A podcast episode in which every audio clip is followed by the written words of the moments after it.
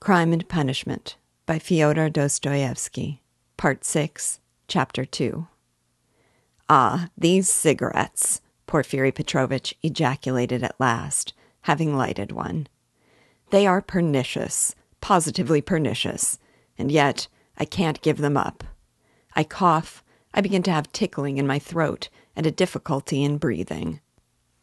You know I am a coward. I went lately to Dr. B. He always gives at least half an hour to each patient. He positively laughed, looking at me. He sounded me. Tobacco's bad for you, he said. Your lungs are affected. But how am I to give it up? What is there to take its place? I don't drink. That's the mischief, that I don't. Everything is relative, Rodion Romanovitch. Everything is relative. Why, he's playing his professional tricks again, Raskolnikov thought with disgust. All the circumstances of their last interview suddenly came back to him, and he felt a rush of the feeling that had come upon him then. I came to see you the day before yesterday, in the evening. You didn't know? Porfiry Petrovitch went on, looking round the room. I came into this very room. I was passing by, just as I did today, and I thought I'd return your call. I walked in as your door was wide open. I looked round, waited, and went out without leaving my name with your servant. Don't you lock your door? Raskolnikov's face grew more and more gloomy. Porfiry seemed to guess his state of mind. I've come to have it out with you, Rodion Romanovitch, my dear fellow. I owe you an explanation, and must give it to you, he continued, with a slight smile, just patting Raskolnikov's knee. But almost at the same instant, a serious and careworn look came into his face. To his surprise, Raskolnikov saw a touch of sadness in it. He had never seen and never suspected such an expression in his face. A strange scene passed between us last time we met, Rodion Romanovitch. Our first interview, too, was a strange one.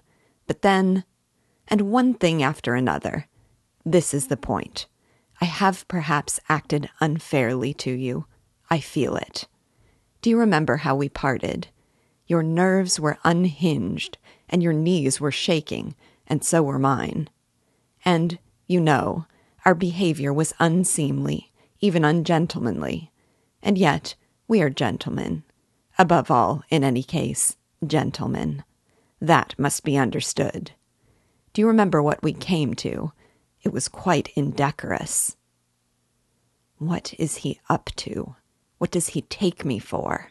Raskolnikov asked himself in amazement, raising his head and looking with open eyes on Porfiry. I've decided openness is better between us, Porfiry Petrovitch went on, turning his head away and dropping his eyes, as though unwilling to disconcert his former victim, and as though disdaining his former wiles. Yes, such suspicions and such scenes cannot continue for long. Nikolai put a stop to it, or I don't know what we might not have come to. That damned workman was sitting at the time in the next room. Can you realize that? You know that, of course, and I am aware that he came to you afterwards. But what you supposed then was not true. I had not sent for anyone. I had made no kind of arrangements.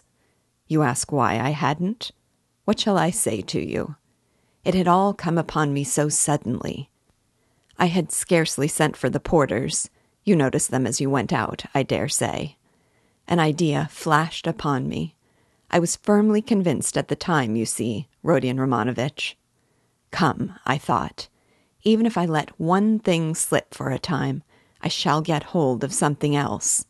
I shan't lose what I want anyway. You are nervously irritable, Rodion Romanovitch, by temperament.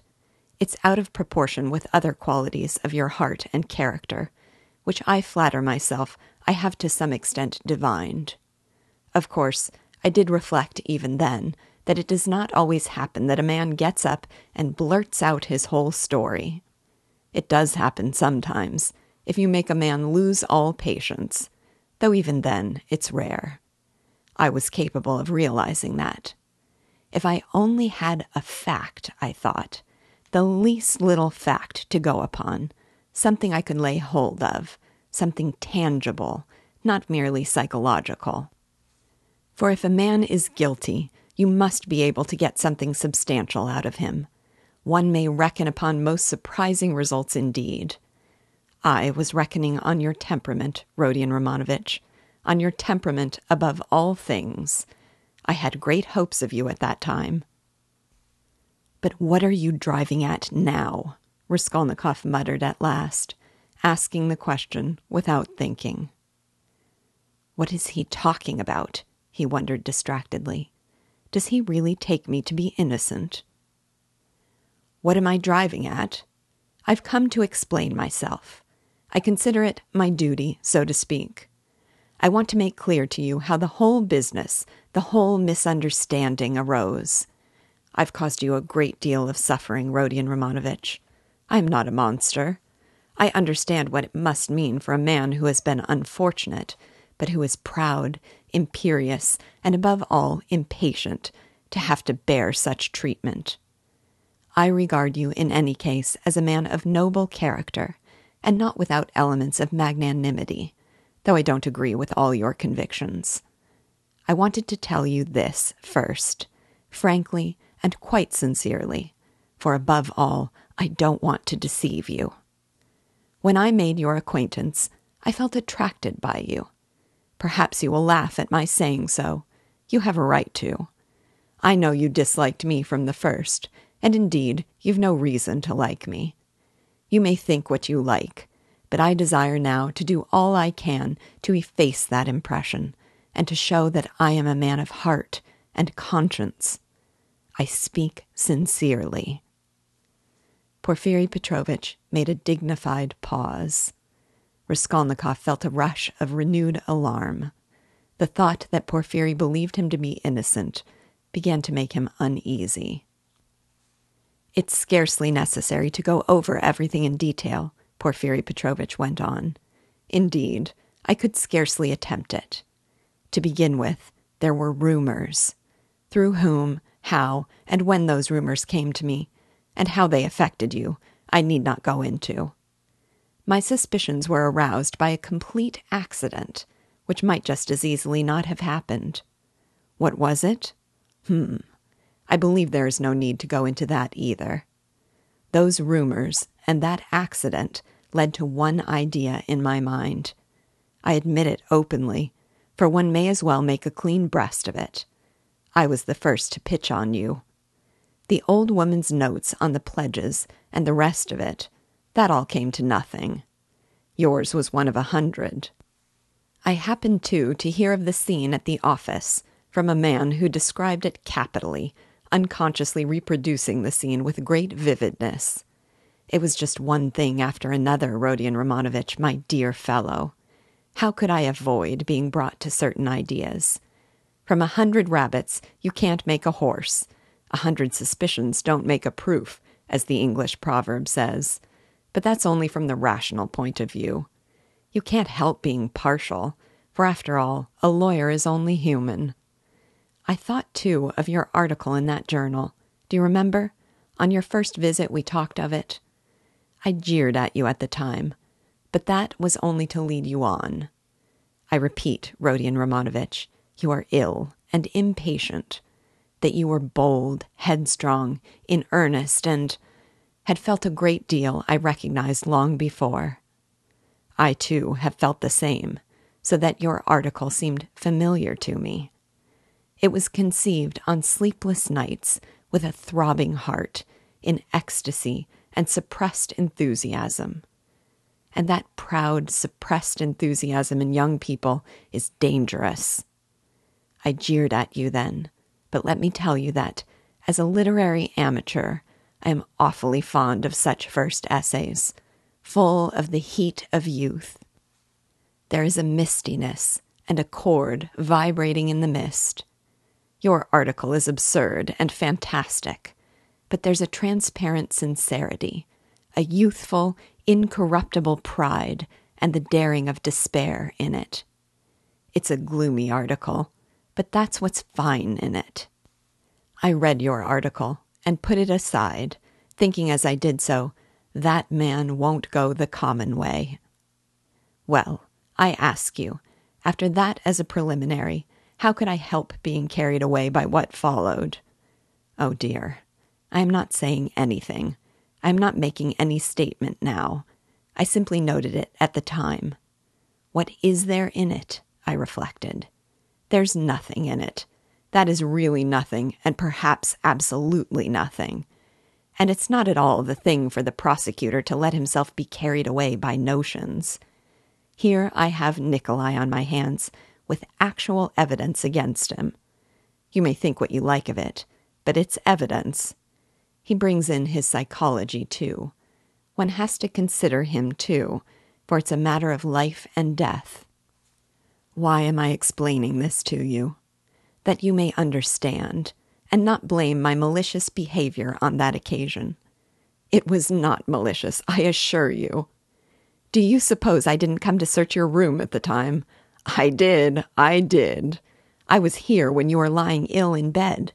Not officially, not in my own person, but I was here. Your room was searched to the last thread at the first suspicion. But umsonst, for nothing. I thought to myself, now that man will come, will come of himself, and quickly too. If he's guilty, he's sure to come. Another man wouldn't, but he will. And you remember how Mr. Razumihin began discussing the subject with you. We arranged that to excite you. So we purposely spread rumors that he might discuss the case with you and Razumihin is not a man to restrain his indignation.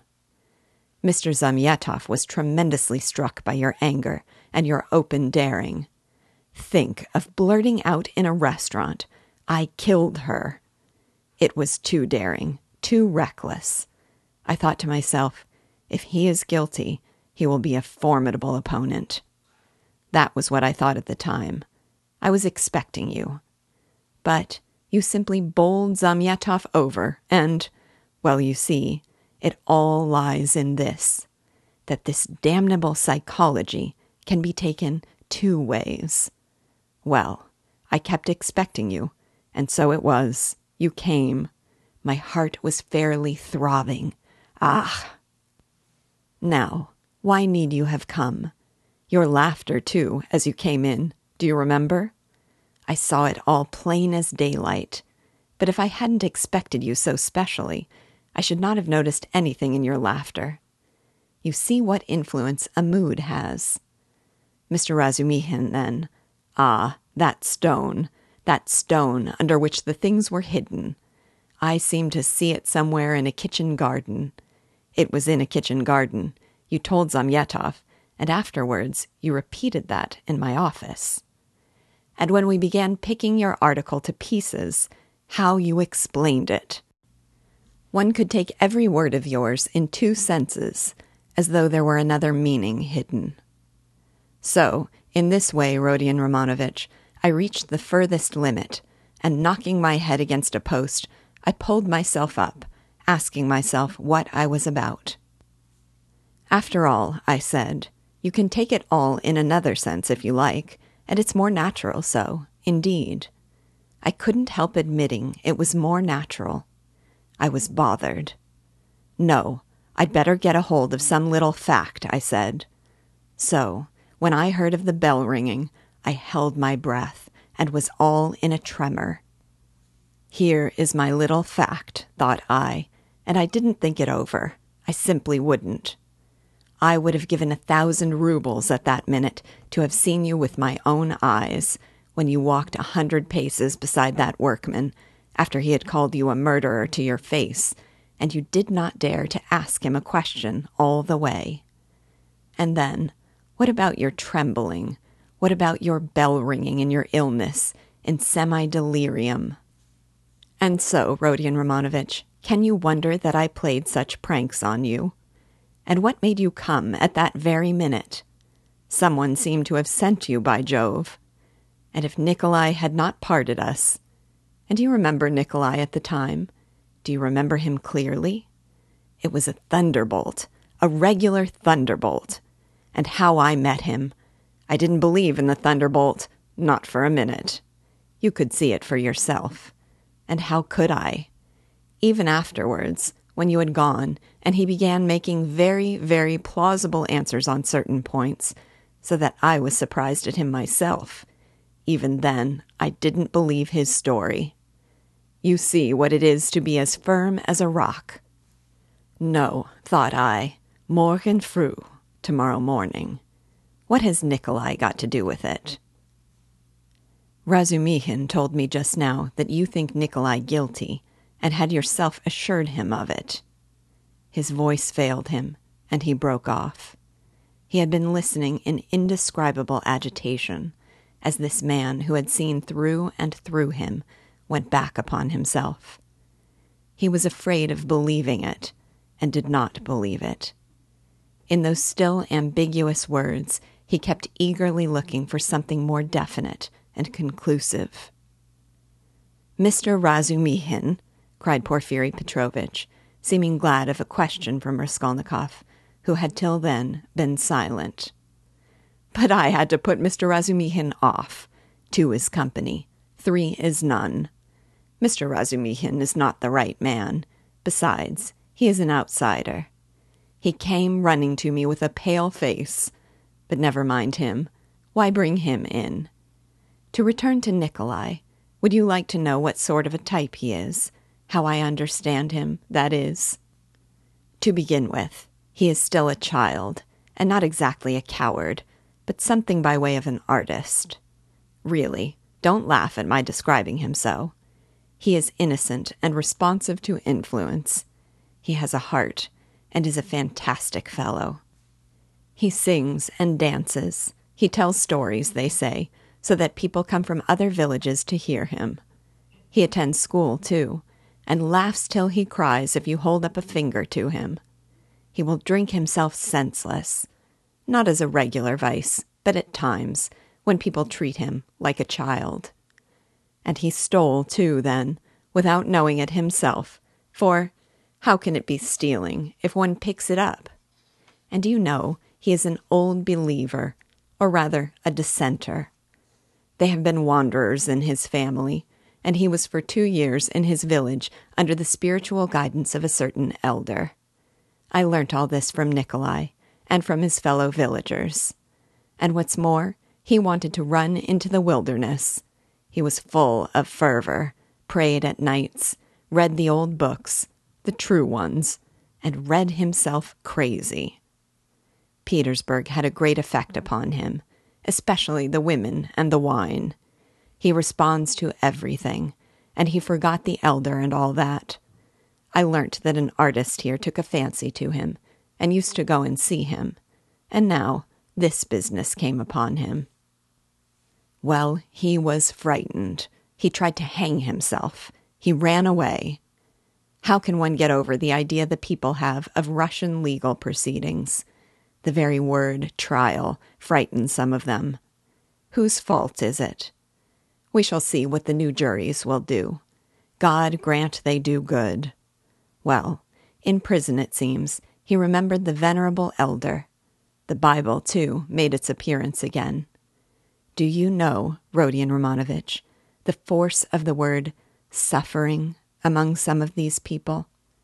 It's not a question of suffering for someone's benefit but simply one must suffer. If they suffer at the hands of the authorities, so much the better. In my time, there was a very meek and mild prisoner who spent a whole year in prison, always reading his Bible on the stove at night, and he read himself crazy. And so crazy, do you know, that one day, apropos of nothing, he seized a brick and flung it at the governor, though he had done him no harm. And the way he threw it, too. Aimed it a yard on one side on purpose, for fear of hurting him. Well, we know what happens to a prisoner who assaults an officer with a weapon. So, he took his suffering. So I suspect now that Nikolai wants to take his suffering, or something of the sort. I know it for certain from facts, indeed. Only he doesn't know that I know. What? You don't admit that there are such fantastic people among the peasants. Lots of them. The elder now has begun influencing him, especially since he tried to hang himself. But he'll come and tell me all himself. You think he'll hold out? Wait a bit. He'll take his words back. I am waiting from hour to hour for him to come and abjure his evidence. I've come to like that Nikolai, and am studying him in detail. And what do you think? He answered me very plausibly on some points. He obviously had collected some evidence and prepared himself cleverly. But on other points, he is simply at sea, knows nothing, and doesn't even suspect that he doesn't know. No, Rodion Romanovitch, Nikolai doesn't come in. This is a fantastic, gloomy business, a modern case, an incident of today when the heart of man is troubled, when the phrase is quoted that blood renews, when comfort is preached as the aim of life. Here we have bookish dreams, a heart unhinged by theories. Here we see resolution in the first stage, but resolution of a special kind. He resolved to do it like jumping over a precipice or from a bell tower, and his legs shook as he went to the crime. He forgot to shut the door after him and murdered two people for a theory. He committed the murder and couldn't take the money, and what he did manage to snatch up, he hid under a stone. It wasn't enough for him to suffer agony behind the door while they battered at the door and rung the bell. No, he had to go to the empty lodging, half delirious, to recall the bell ringing. He wanted to feel the cold shiver over again.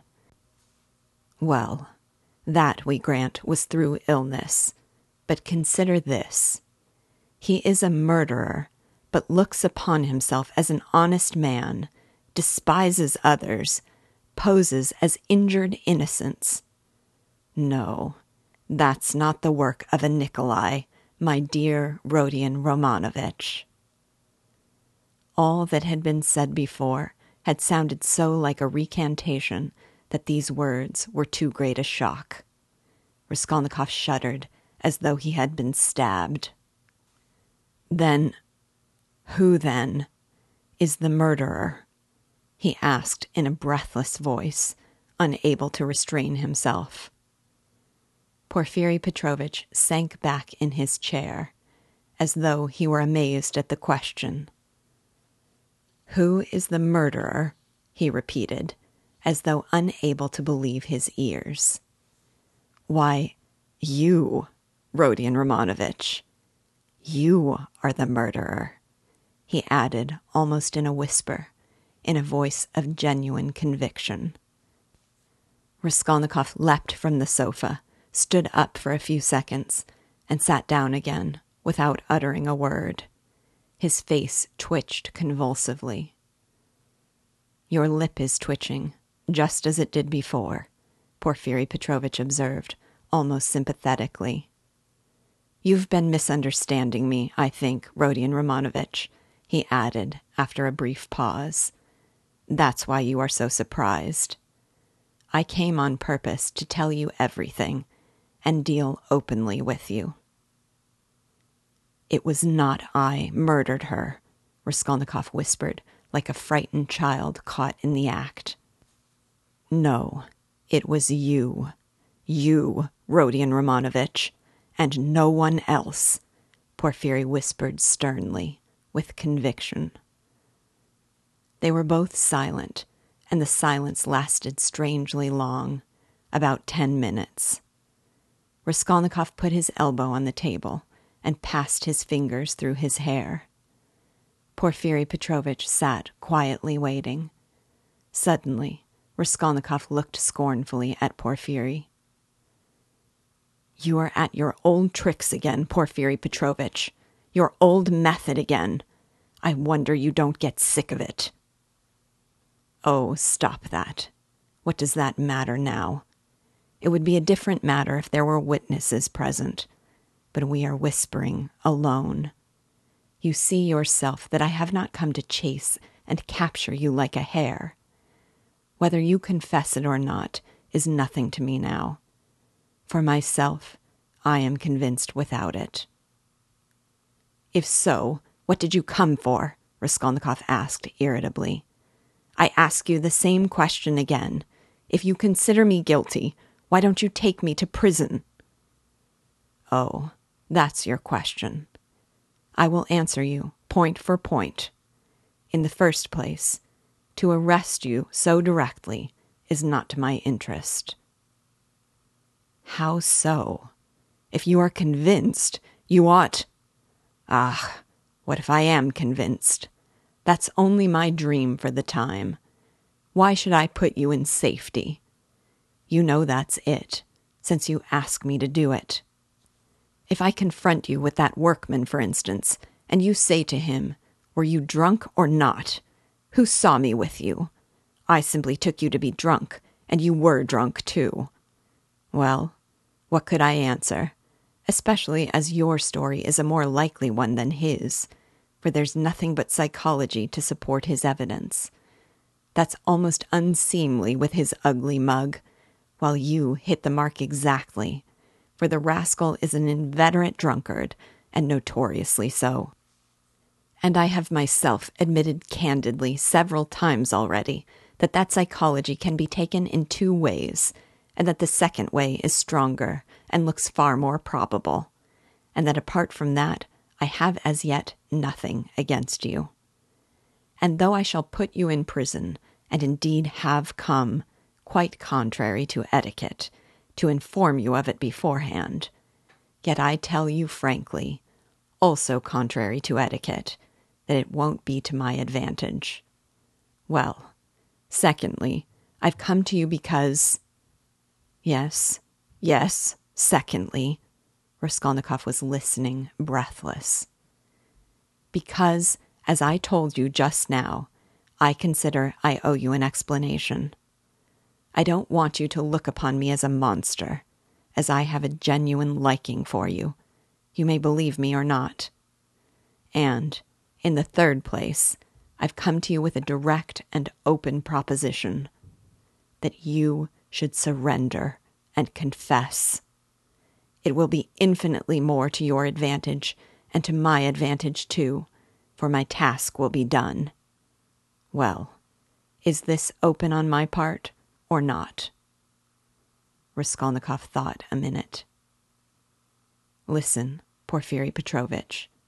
You said just now you have nothing but psychology to go on, yet now you've gone on to mathematics. Well, what if you are mistaken yourself now? No, Rodion Romanovitch, I am not mistaken. I have a little fact even then. Providence sent it me. What little fact? I won't tell you what, Rodion Romanovitch. And in any case, I haven't the right to put it off any longer. I must arrest you. So think it over. It makes no difference to me now, and so I speak only for your sake. Believe me, it will be better, Rodion Romanovitch. Raskolnikov smiled malignantly. That's not simply ridiculous. It's positively shameless. Why, even if I were guilty, which I don't admit. What reason should I have to confess when you tell me yourself that I shall be in greater safety in prison? Ah, Rodion Romanovitch, don't put too much faith in words. Perhaps prison will not be altogether a restful place. That's only theory, and my theory. And what authority am I for you? Perhaps, too, even now I am hiding something from you. I can't lay bare everything. And how can you ask what advantage? Don't you know how it would lessen your sentence? You would be confessing at a moment when another man has taken the crime on himself and so has muddled the whole case. Consider that. I swear before God that I will so arrange that your confession shall come as a complete surprise, We will make a clean sweep of all these psychological points, of all suspicion against you, so that your crime will appear to have been something like an aberration, for in truth, it was an aberration. I am an honest man, Rodion Romanovitch, and will keep my word. Raskolnikov maintained a mournful silence and let his head sink dejectedly. He pondered a long while and at last smiled again, but his smile was sad and gentle. No, he said, apparently abandoning all attempt to keep up appearances with Porfiry. It's not worth it.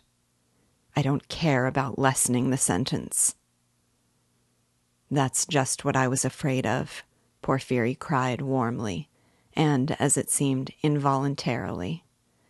That's just what I feared, that you wouldn't care about the mitigation of sentence. Raskolnikov looked sadly and expressively at him. Ah, don't disdain life, Porfiry went on. You have a great deal of it still before you. How can you say you don't want a mitigation of sentence? You're an impatient fellow. A great deal of what lies before me? Of life. What sort of prophet are you? You know much about it? Seek, and ye shall find. This may be God's means for bringing you to Him, and it's not forever, the bondage. The time will be shortened, laughed Raskolnikov. Why, is it the bourgeois disgrace you're afraid of? It may be that you're afraid of it without knowing it, because you are young.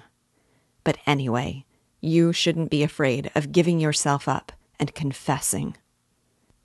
Ah, hang it, Raskolnikov whispered with loathing and contempt, as though he did not want to speak aloud. He got up again, as though he meant to go away, but sat down again in evident despair. Hang it, if you like. You've lost faith, and you think that I am grossly flattering you. But how long has your life been? How much do you understand? You made up a theory and then were ashamed that it broke down and turned out to be not at all original. It turned out something base, that's true, but you are not hopelessly base. By no means so base. At least you didn't deceive yourself for long you went straight to the furthest point at one bound. How do I regard you? I regard you as one of those men who would stand and smile at their torturer while he cuts their entrails out, if only they have found faith or God. Find it, and you will live. You have long needed a change of air. Suffering, too, is a good thing suffer. Maybe Nikolai is right in wanting to suffer. I know you don't believe in it, but don't be overwise. Fling yourself straight into life without deliberation. Don't be afraid. The flood will bear you to the bank and set you safe on your feet again. What bank? How can I tell? I only believe that you have long life before you. I know you take all my words now for a set speech prepared beforehand, but maybe you will remember them after. They may be of use sometime. That's why I speak. It's all well that you only killed the old woman. If you'd invented another theory, you might perhaps have done something a thousand times more hideous. You ought to thank God, perhaps. How do you know? Perhaps God is saving you for something. But keep a good heart and have less fear. Are you afraid of the great expiation before you? No, it would be shameful to be afraid of it. Since you have taken such a step, you must harden your heart. There's justice in it. You must fulfill the demands of justice. I know that you don't believe it but indeed, life will bring you through. You will live it down in time. What you need now is fresh air, fresh air, fresh air. Raskolnikov positively started. But who are you? What prophet are you? From the height of what majestic calm do you proclaim these words of wisdom? Who am I? I am a man with nothing to hope for, that's all. A man perhaps of feeling and sympathy, maybe of some knowledge too. But my day is over. But you are a different matter. There is life waiting for you. Though who knows, maybe your life too will pass off in smoke and come to nothing. Come, what does it matter that you will pass into another class of men? It's not comfort you regret with your heart. What of it that perhaps no one will see you for so long? It's not time, but yourself that will decide that. Be the sun, and all will see you. The sun has before all to be the sun. Why are you smiling again? At my being such a Schiller? I bet you're imagining that I am trying to get round you by flattery. Well, perhaps I am. Perhaps you'd better not believe my word. Perhaps you'd better never believe it altogether. I'm made that way. I confess it. But let me add, you can judge for yourself, I think, how far I am a base sort of man, and how far I am honest. When do you mean to arrest me? Well, I can let you walk about another day or two. Think it over, my dear fellow, and pray to God. It's more in your interest, believe me. And what if I run away? asked Raskolnikov with a strange smile. No, you won't run away. A peasant would run away. A fashionable dissenter would run away. The flunky of another man's thoughts. For you've only to show him the end of your little finger, and he'll be ready to believe in anything for the rest of his life. But you've ceased to believe in your theory already. What will you run away with? And what would you do in hiding? It would be hateful and difficult for you and what you need more than anything in life is a definite position, an atmosphere to suit you. And what sort of atmosphere would you have? If you ran away, you'd come back of yourself. You can't get on without us. And if I put you in prison, say you've been there a month or two or three, remember my word, you'll confess of yourself, and perhaps to your own surprise you won't know an hour beforehand that you are coming with a confession. I am convinced that you will decide to take your suffering.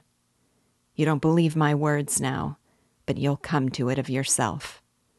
For suffering, Rodion Romanovitch, is a great thing. Never mind my having grown fat. I know all the same. Don't laugh at it. There's an idea in suffering Nikolai is right. No, you won't run away, Rodion Romanovitch. Raskolnikov got up and took his cap. Porfiry Petrovitch also rose. Are you going for a walk? The evening will be fine, if only we don't have a storm, though it would be a good thing to freshen the air. He too took his cap. Porfiry Petrovitch, Please don't take up the notion that I have confessed to you today, Raskolnikov pronounced with sullen insistence. You're a strange man, and I have listened to you from simple curiosity. But I have admitted nothing. Remember that. Oh, I know that. I'll remember. Look at him. He's trembling. Don't be uneasy, my dear fellow. Have it your own way. Walk about a bit you won't be able to walk too far. If anything happens, I have one request to make of you, he added, dropping his voice. It's an awkward one, but important. If anything were to happen, though indeed I don't believe in it and think you quite incapable of it. Yet, in case you were taken during these forty or fifty hours with the notion of putting an end to the business in some other way, in some fantastic fashion, laying hands on yourself, it's an absurd proposition, but you must forgive me for it. Do leave a brief but precise note, only two lines, and mention the stone. It will be more generous. Come, till we meet, good thoughts and sound decisions to you. Porfiry went out, stooping and avoiding looking at Raskolnikov. The latter went to the window and waited with irritable impatience till he calculated that Porfiry had reached the street and moved away. Then he too went hurriedly out of the room.